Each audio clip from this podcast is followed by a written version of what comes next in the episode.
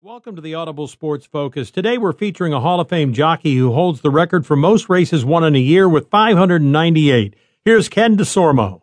Kent Desormeaux joins us on Sports Byline USA, Hall of Fame jockey who holds the U.S. record for most races won in a single year. And he also, of course, has won three Kentucky Derbies. And Kent, when you think back on your long career and where it began, take me back to those early days, what it was like for you.